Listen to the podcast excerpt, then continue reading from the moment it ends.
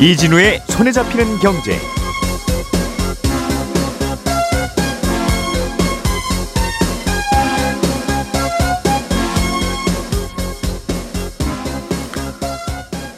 안녕하십니까 이진우입니다. 변동금리를 낮은 고정금리로 바꿔주는 안심전환대출을 어, 정부가 좀 더 문턱을 낮추고 대상을 더 확대한다는 계획인데요. 이 안심전환대출도 여기에 들어가는 재원을 마련하는 과정에서 요즘 안 그래도 시끄러운 채권 시장에 더 안 좋은 영향을 줄 수도 있다는 우려도 함께 나옵니다. 이게 어떤 구조 때문에 그렇게 되는 건지 자세하게 들어보겠습니다. 요즘 주식 시장에는 현물 배당을 하는 회사가 늘어나고 있습니다. 이 현물 배당이라는 건 뭐고 왜 하는 건지 요즘 늘어나는 이유는 뭔지도 짚어보겠고요. 시중금리 다 오르는데 청약통장의 이자는 왜 아직도 제자리냐는 지적이 있었던 바로 그 청약통장의 이자가 6년 만에 오릅니다. 이 소식도 간단히 챙겨 들어보죠. 10월 9일 수요일 손에 잡히는 경제 광고 잠깐 듣고 시작합니다. 오늘의 뉴스를 프로파일링 합니다. 평일 저녁 6시 5분 표창원의 뉴스 하이킥.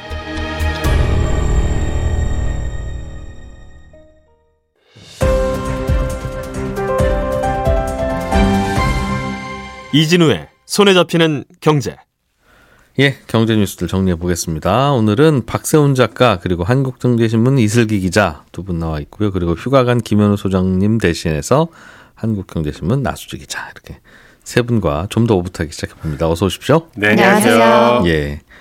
박 작가님 주택 청약 통장 이자율 제자리다. 네. 이거 왜 이건 안 올리나? 네. 이런 말씀을 전해 주신 적이 있는데 그렇습니다. 음, 그 방송 정부가 들은 모양입니다. 음, 올라가네요. 그렇습니다. 예. 지금은 청약 통장에 가입하고 2년 지나면 연 1.8% 이자를 주고 있는데요.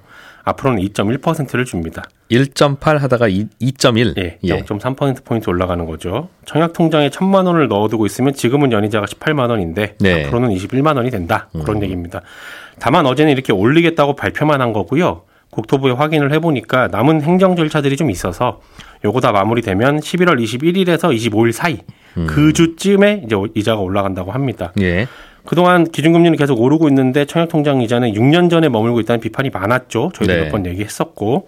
그래서 국회에서는 기준금리에 연동을 해서 이자를 정하자 이런 법안도 발의가 돼 있는데 음, 여론의 압박이 커지니까 정부가 결국 올리기로 한 것 같습니다. 예. 다만 0.3% 포인트 오르는 거면 오르는 폭이 너무 적은 거 아니냐라고 생각하는 분들도 많으실 것 같습니다. 지금 음. 시중금리 올라가는 거 보면 예.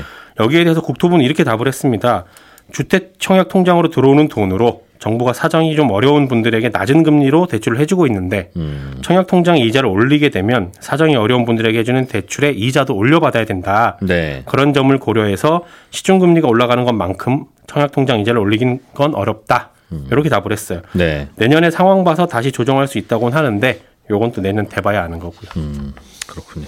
보통 다른 나라에서는 이런 지원을 세금 걷어서 세금 어려운 곳에 쓰는 걸로 해주는데 네, 우리나라는 어, 낮은 금리로 예금이나 채권을 유치해서 네, 어, 그걸 또 빌려주는 음, 그렇습니다. 그런 방식을 쓴다는 거죠. 네, 이슬기 기자님, 정부가 안심전환 대출 자격 요건을 완화한다는 뉴스가 있었어요. 이게 아마 변동금리를 고정금리로 바꿔주는 건데 신청자가 적다 보니까 문턱을 좀 낮추는 것 같은데 이 조치가 채권 시장에는 안 좋은 영향을 줄 거다 이런 걱정이 나오는 모양이죠. 네, 그렇습니다. 안심전환 대출은 방송에서도 여러 번 언급이 됐죠. 예. 변동금리로 받은 거를 이제 주택담보대출을 상대적으로 저렴한 고정금리로 바꿔주는 거고 월요일부터 신청 대상이 확대가 됐는데요. 정부가 지금까지 나간 안심전환 대출이 4조 원 규모인데 내년까지 50조 원 정도로 나가게끔 정책을 시행하겠다고 얘기를 했습니다. 예. 거의 10배가 넘는 규모입니다. 이거는 어떤 구조로 바꾸는 거죠? 바, 그냥 바꾸면 될 것 같기도 하고 신청을 많이 받아서 예. 변동금리 대출 받으신 분들이 꽤 있을 테니까 이 요- 조건만 좋은 걸로 해주면 고정금리로 바꾸시는 것들은 할 텐데 이게 무슨 재원이 필요한 건가 봐요. 그리고 채권 시장에도 좀 영향을 줍니까? 네, 그렇습니다. 이 돈을 어떻게 마련하느냐, 그 과정에서 채권 시장에도 영향을 미치게 되는 건데요. 네. 그 과정이 조금 복잡을 해갖고 차근차근 좀 말씀을 드려보겠습니다. 네. 우선 변동금리로 받으신 분들이 은행에 가서 저 이 주담대를 고정금리로 갈아탈래요 라고 네. 말씀을 하실 텐데요. 은행 입장에서는 이 주택담보대출이라는 게 만기가 1, 2년짜리도 아니고 10년, 20년으로 너무 길거든요. 예. 그러면 원금을 몇 년 후에나 받을 텐데 은행 입장에서는 현금이 너무 오래 묶일 수 있는 것 같다는 거죠. 네. 그래서 당장 지금 다른 사람들한테 대출을 많이 내줘서 돈을 많이 벌고 싶은데 그러지 못하게 된다는 겁니다. 예. 그래서 은행이 뭘 하냐 하면은 이 대출금을 회수할 수 있는 권리를 채권으로 만듭니다. 그리고 이 채권을 주택금융공사에서 파는 거죠. 그러면은 당장 현금을 손에 쥘 수 있게 되는 겁니다. 근데 그러면 이제 그걸 산 주택금융공사는 어떻게 하느냐 예. 하면은 그렇게 산 채권들을 또 다시 모아서 MBS라는 증권으로 하나 또 만들어서 다시 기관 투자자들에게 팝니다. 주택금융공사도 그렇게 해서 현금을 얻는 거죠. 일단은 그럼 소비자가 가서 대출 약정서 내지는 대출 계약서 쓴 거를 가- 그냥 가만히 있으면 은행한테 계속 원리금 갚는 건데 은행도 제, 저도 이렇게 오랫동안 원리금 갚는 거 별로 받, 받는 거 별로 안 좋아합니다. 누가 이거 저한테서 사가시고 그 원리금을 본인이 받아가세요. 그런 거다는 거죠. 네, 그렇습니다.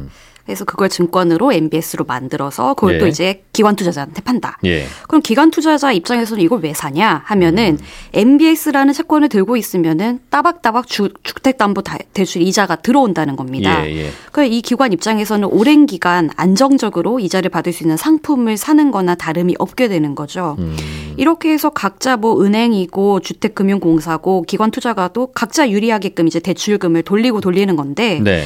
그렇게 되다 보니까 안심 전환 대출이 수요가 늘어나면 늘어날수록 MBS 발행량이 늘어날 수밖에 없는 구조가 되는 겁니다. 음, 결국은 이 MBS라는 채권 사시는 분의 그 돈으로 그 돈으로 소비자한테 대출해주는 구조인 거네요. 그렇습니다. 예, 예. 그래서 그렇군요. MBS 같은 경우에는 주택금융공사가 발행을 하지 않습니까? 네. 근데 아무래도 이제 공공기관이 낀 상품이다 보니까 다른 상품보다 더 신뢰도가 높거든요. 예. 그러면 이제 다른 채권들은 이제 MBS보다는 금리를 더 줘야 팔리는 그런 상황이 되는 거죠. 그러면 안 그래도 지금 채권 금리가 올라서 문제인데 예. 이 MBS 발행량이 늘어나면 늘어날수록 이 상황에 기름을 부을 수 있다라는 내용이 되는 거고요. 그래서 금융당국이 이게 또 생각이 있어서 은행이 MBS 발행 물량의 일부를 일정 기간 의무 보유해라라고 네. 얘기를 했습니다. 예. 지금 한 5년 정도 보유하는 걸로 얘기가 있는 거 얘기가 되고 있는 것 같은데 근데 사실 이것도 문제인 게 물론 은행이 뭐 10년, 20년짜리 주택담보대출을 껴안고 있는 것보다는 5년짜리 MBS를 껴안는 게 낫긴 낫습니다. 그래도 어쨌든 은행 입장에서는 5년 동안 또 돈이 묶여버리는 점은 변하지가 않거든요. 예. 그 은행은 또 다시 현금이 필요해진다는 거죠. 아하. 그 지금 MBS를 발행해서 시중 자금으로 하려고 했더니 잘 안 팔릴 것 같으니까 이걸 또 은행이 사라는 겁니까? 네, 그렇습니다. 은행은 원래 그 제가 대출해준 대출 약정서 잘게 쪼, 찢어, 찢어서 만든 건데 그거 다시 저, 저보고 사라고요? 라는 질문을 할 텐데. 음. 대신에 이제 만기가 좀 예. 짧아지니까. 예, 예. 예. 근데 그렇게 되면 은행 입장에서 현금을 마련하기 위해 뭘 하느냐 음. 하면 이미 갖고 있는 채권을 팔게 될 거라는 거죠. 네. 그럼 결국에 이 과정에서 또 다시 채권 금리가 급등하는 문제가 생기게 됩니다. 음흠. 그리고 또 MBS 금리가 이게 이렇게 해서 뛰게 뛰면 뛸수록 주택금융공사가 역마진에 시달린다는 문제도 생기거든요. 네. 한5% 이자 붙여갖고 MBS를 발행해 놓고서는 뭐 3.8에서 4.4% 금리로 안심전환 대출을 내줘야 하니까 네. 손해가 커지는 거죠. 아, 소비자들은 서민들이니까 서민들께는 좀 저렴한 고정금리를 해주려고 했던 건데 그 저렴한 고정금리를 가지고 밖에 나가서 혹시 이 금리 받으시고 그냥 돈 빌려주실 분 하면 손 안 된다는 얘기군요. 그렇습니다. 음, 중간에서 정부가 또 보태주고. 네. 아, 이게 고정금리 그냥 바꾸는 거 아니라 시중에서 그 자금을 당겨와야 되는 거니까. 그래서, 음, 이건 좀 그럼 걱정이 되긴 할 텐데, 채권 시장에서는. 물량이 워낙 많으니까. 네. 좀 대안들이 나오고 있습니까? 지금으로서는 정부가 내놓은 채권 시장 안정화 대책 이제 내놓은 게 효과가 나기만을 바랄 수밖에는 없는 것 같습니다. 예. 일단 안심 전환 대출을 은행들이 받으면은 MBS가 발행되기까지는 한 3개월에서 5개월 정도 이제 시간이 걸리거든요. 예. 지금 대출이 나가면은 MBS는 한 내년 한 1, 2월쯤 본격적으로 발행될 거란 얘기입니다. 음. 그때까지는 정책이 어떻게든 효과가 나기를 바래야 되고요. 또 하나는 되도록 해외에서 좀 많이 MBS를 발행을 해갖고 자금을 조달하겠다는 겁니다. 네. 그래야지 국내 채권 시장에 영향을 좀 덜 미칠 수 있다. 그런 생각인 건데요. 다만 워낙 채권 시장에 요즘 이슈가 많았다 보니까 해외 채권 시장도 뭐 흥국 콜옵션 행사 뭐 이런 얘기도 많았잖아요. 예. 그래서 이런 대안들에 대해서도 불안해하는 목소리가 워낙 많은 것 같습니다. 아마 이게 이렇게 바꾸면 우리나라 가계부채 통계에서는 통계가 줄어들 거예요. 처음에는 은행이 빌려줬으니까 그거 다 가계부채로 잡혔을 텐데 은행은 그 빌려준 차용증을 다시 채권 시장에다 팔면서 이거 사가실 분 없습니까 하고 판다는 거잖아요. 네. 고- 고정금리로 50조 원어치. 그럼 은행의 대출은 줄어들고 그러면 이제 가계 대출은 50조 원이나 줄었네. 드디어 우리나라 가계 부채 문제가 해결되나 보다라는 생각을 할 수는 있으나 결국은 뭐 은행에서 빌린 돈 시중에 채권 투자자한테 빌리는 걸로 바뀌는 거니까 네. 그게 뭐 그 수치로서 드러나는 것만큼 많이 달라지는 건 아닐 텐데 어쨌든 채권 시장에 또 돈 달라는 말이냐 한전채 돌아다니는 것도 힘들어 죽겠는데 라는 이야기도 들릴 법하네요. 음, 좀 복잡한 구조군요. 그 안심전환 대출 그냥 하면 될 것 같은데.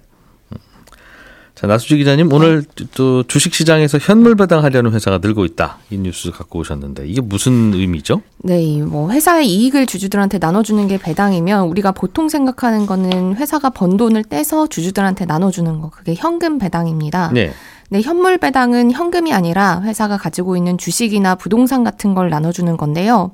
뭐 주식이면 회사 주식 가지고 있는 거 줄 수도 있고 아니면은 회사가 가지고 있는 다른 회사 주식을 나눠줄 수도 있습니다. 근데 보통 주식 시장에서는 대부분 나눠주기 편한 현금 배당을 하고 예. 현물 배당을 좀 찾아보기 쉽지가 않았는데 네. 이 최근 들어서는 회사가 가지고 있는 자회사 주식을 배당하는 기업들이 늘고 있는 거거든요. 음. 혹은 나눠주기도 하고 아니면 회사 규정상 원래는 현금만 배당할 수 있었는데 예. 이제는 주식도 배당할 수 있도록 규정을 고쳐서 그럼 음. 앞으로는 좀 나눠줄 것 같은 그런 회사들도 좀 많아지고 있습니다. 돈을 배당하는 게 아니라 뭐 자회사 주식이든 네. 갖고 있는 뭐 다른 거든 하여튼 물건으로 배당하려는 기업들이 늘고 있다. 네, 그렇습니다. 음, 그러면 좋은 게 있어요? 왜 그렇게 하죠? 이게 뭐 회사마다 사정은 조금 다를 수 있는데 예. 요즘 들어서 특히 이렇게 많이 하려고 하는 이유는 이 한국 거래소가 회사들한테 앞으로 자회사를 물적 분할 그러니까 기존 회사가 이 자회사를 100% 지분 보유한 자회사로 떼어내서 쪼갠 다음에 네. 요거를 다시 상장할 때 음, 그래서 이 원래 그 모회사 주주들을 보호할 수 있는 장치를 마련하지 않으면 상장 안 시켜줄 거야라는 방안을 올해 9월에 도입을 했거든요. 음, 그러니까 이게 지난해 올 초 생각해 보시면 이 LG 에너지 솔루션이나 예. 어, 카카오 자회사들 상장하면서 모회사 주식도 시장에 있고 자회사 음. 주식도 시장에 있으니까 네. 기업 가치가 여기서도 평가받고 저기서도 평가받으니까 음흠. 모회사 주주들만 주가가 손해를 보는 것 같다. 예. 이런 인식 때문에 그럼 한국거래소가 앞으로 자회사를 상장할 때는 음, 좀 자회사의 주식을 모회사한테 모회사 주주들한테 좀 나눠주는 방법을 고민해 봐라. 네. 라고 했거든요. 음, 근데 이렇게 한 다음에 처음으로 자회사를 쪼개서 상장하는데 허락을 받은 회사가 최근에 나왔습니다. 이 자동차 부품업체, 부품업체인데 예. 이 회사가 지난달 말에 어, 회사의 핵심 신사업이죠. 전기차 배터리 부분 사업을 떼서 음, 만든 자회사를 상장하겠다라고 하면서 예. 앞으로 몇 년 동안 전기차 부품 자회사 요 주식을 모회사 주주들한테도 주겠다 이런 계획을 내놨는데 배당을 통해서 예, 예. 현물 배당을 통해서 나눠주겠다라고 했는데 한국거래소가 그러면 오케이 그래서 심사를 통과하는 첫 사례가 됐거든요. 음, 그러니까 이렇게 하면 되겠구나 하는 회사들이 늘어난 거고 예. 그래서 앞으로 자회사를 쪼개서 상장하려는 곳들이 음, 우리도 자회사 주식을 모회사 주주들에게 좀 나눠주겠습니다 하고 나서고 있는 상황인 겁니다. 그렇군요. 그 자회사 알짜 자회사가 상장을 하면 그 모회사에 투자했던 투자자들은 나는 이 자회 알짜 자회사가 이- 참 좋아서 그렇다고 이 알짜 자회사는 상장도 안 돼 있으니 네, 사실상 이 알짜 자회사에 투자하는 기분으로 모 회사에 어. 투자를 한 건데 알짜 자회사가 딱 혼자 떨어져 나가면 떨어져 나가서 상장을 하면 다들 거기로 몰려갈 거 아니냐 네. 하는 거겠죠. 네, 그렇습니다. 그래서 자회사 그래서 주식도 자회사. 주식도 그럼 모회사한테 좀 줘라. 모회사 주주들한테 좀 줘라. 네. 미안하니까 어. 힘들 것 같으니까 마음이. 그 좀 미안한 미안합니다 하고 그렇게 주면 된다는 겁니까? 다 주는 것도 아니고 일부 어. 쪼개서 마치 잔치집에 그냥 국수 한 그릇 당신도 드세요 하는 것처럼 주는 걸 텐데. 네, 그게 좀 논란이 있는 부분입니다. 그러니까 국수를 줬는데 먹었는데 배가 안 부른 거죠. 예. 그러니까 이 자회사 주식을 받아서 생기는 이익보다는 음. 쪼개기 상장 때문에 기존 모회사 주가가 훨씬 더 크게 떨어지는 경우가 좀 대부분이었습니다. 네. 그러니까 예를 들어서 이거는 지난 7월에 상장한 회사 사례인데요.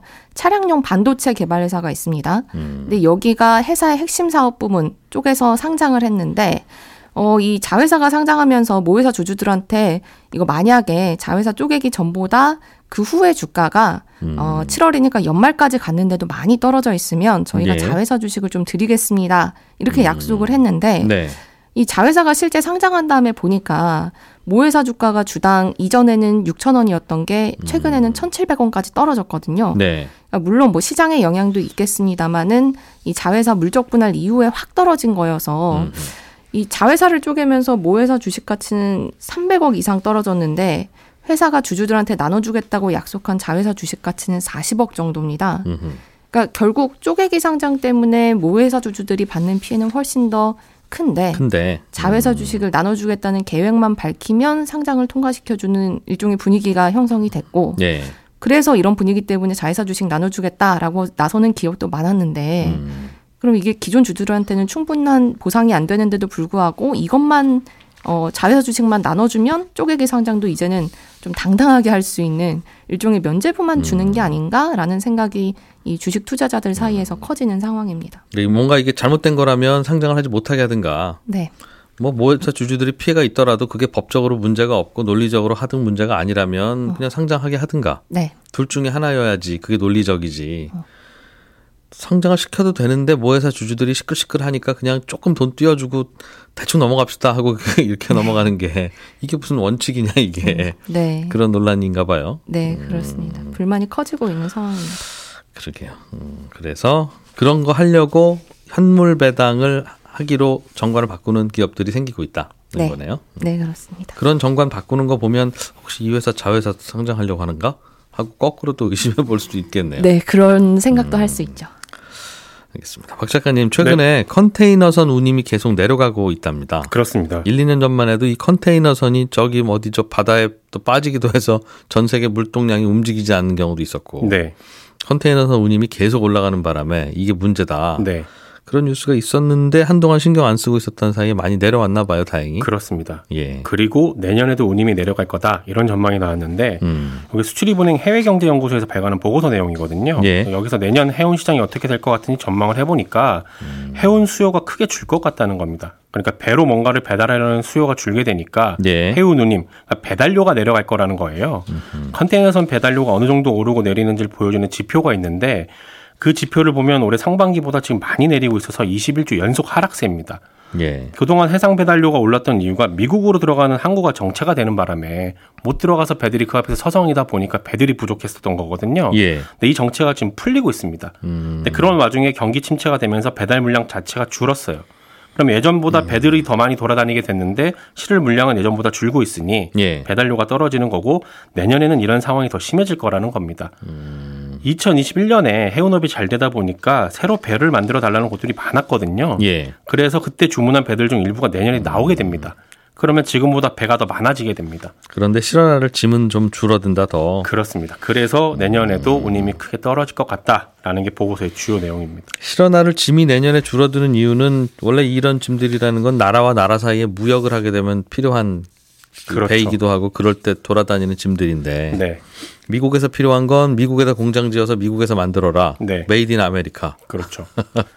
그러고 있으니까 뭐 그러면 그냥 각자 나라에서 만드는 거면 배로 실어 나를 게 별로 없겠네요. 그렇게 되는 겁니다. 그 얘기죠. 네, 그것도 있고 경기 침체 때문에 사람들이 뭔가를 더안 사려고 하니까 사려는 수요도 줄 것 같고 음. 그런 그런 것도. 있고. 그러니까 이게 이게 전문가들도 1, 2년 앞을 내다보지를 못해요. 이랬으면 배 안 만들었을 텐데. 네. 또 급하게 만들었던 것도 만들고 나니까 배가 남는다고 하면 참 어떡합니까 이거? 그렇습니다. 음.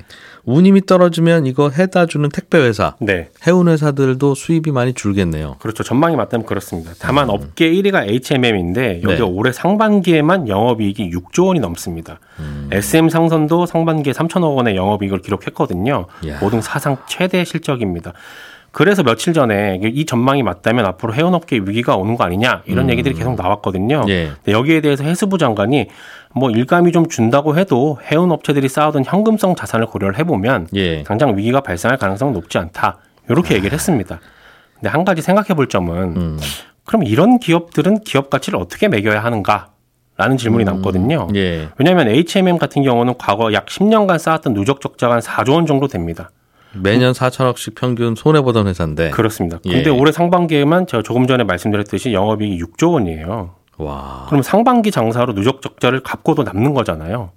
그리고 해수부 장관 얘기처럼 내년에 컨테이너선 운임이 내려가더라도 쌓아둔 현금이 있으니 버티기는 할 텐데 음. 버틴다는 말은 영업이익은 대폭 줄 거라는 거거든요. 10년에 한 번씩 돈 벌어서 10년 동안 까먹는 이런 업종이군요. 그렇습니다. 그래서 음. 어떤 해에는 사상 최대의 실적을 기록하고 어떤 해에는 영업이익 폭이 확 줄고 네. 그러다가 또 몇 년은 적자가 되고 그럼 이 기업은 기업 가치를 어떻게 매겨야 하느냐라는 겁니다. 아. 왜냐하면 보통은 기업 가치 매길 때는 그 기업이 이익을 얼마나 내느냐 이걸로 좀 계산을 하거든요. 예. 근데 어떨 때는 몇 천억 적자, 어떨 때는 몇 조 원 흑자 이렇게 실적이 나오면 이익을 기준으로 기업 가치 매기는 건 힘들어집니다.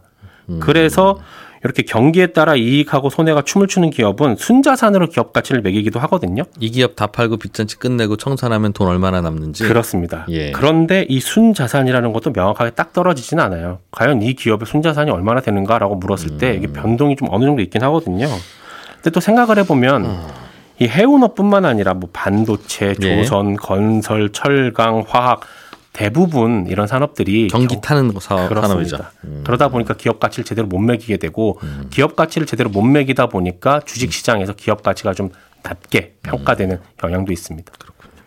삼성전자도 대부분 대체로 그런 회사인데 네. SK 하이닉스도 그렇고 그렇죠. 언제는 막 수십 조씩 벌고 언제는 잘못하면 적자일 것 같은데요. 네. 이러기도 하고 그런 회사들이 말씀하신 대로 기업 가치 매기가 참 어려운데 우리는 그냥 제일 큰 회사니까 네. 그냥 사죠. 그렇습니다. 음, 많이 내렸네 싶으면 또 사고. 네.